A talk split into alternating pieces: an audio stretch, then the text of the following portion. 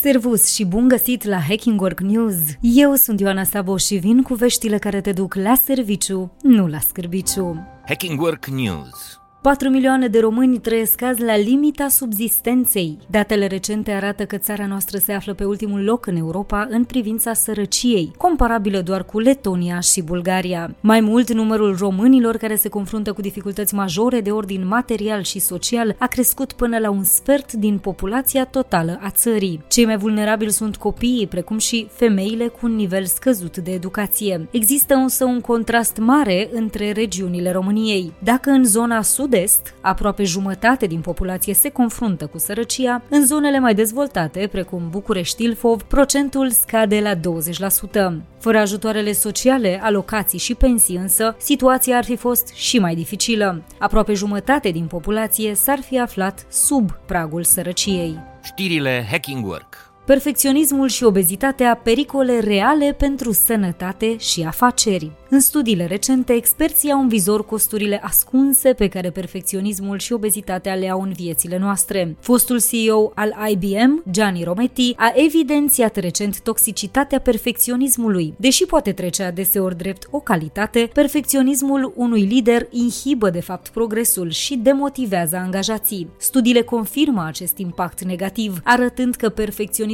afectează grav 2 din 5 copii și adolescenți. Acest procent transformă tendința într-o problemă majoră de sănătate publică, ce își pune amprenta grav și asupra mediilor de lucru. În paralel, un studiu Harvard spune că obezitatea vine la pachet cu un randament mai scăzut la muncă. Altfel spus, obezitatea duce la absențe mai frecvente din cauza problemelor de sănătate asociate, dar și la o scădere a performanței la locul de muncă. În România, situația este alarmantă deoarece 58% dintre adulți sunt supraponderali, iar 11% sunt deja înregistrați cu un grad de obezitate. Această realitate amplifică riscurile de sănătate, iar Organizația Mondială a Sănătății avertizează că obezitatea ar putea deveni în curând o cauză principală a cancerului, depășind chiar fumatul. Hacking Work News.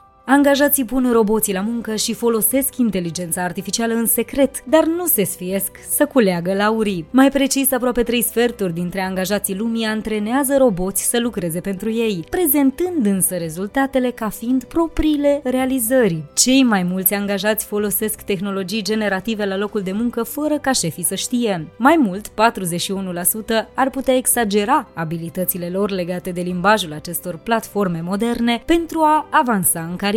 Iar previziunile sunt de partea lor. Până în anul 2030 se așteaptă o creștere de 22% a angajărilor în domeniul inteligenței artificiale. Cursurile online ce vizează astfel de competențe practice devin din ce în ce mai populare, iar angajații investesc în aceste cursuri pentru a rămâne competitivi pe piața muncii.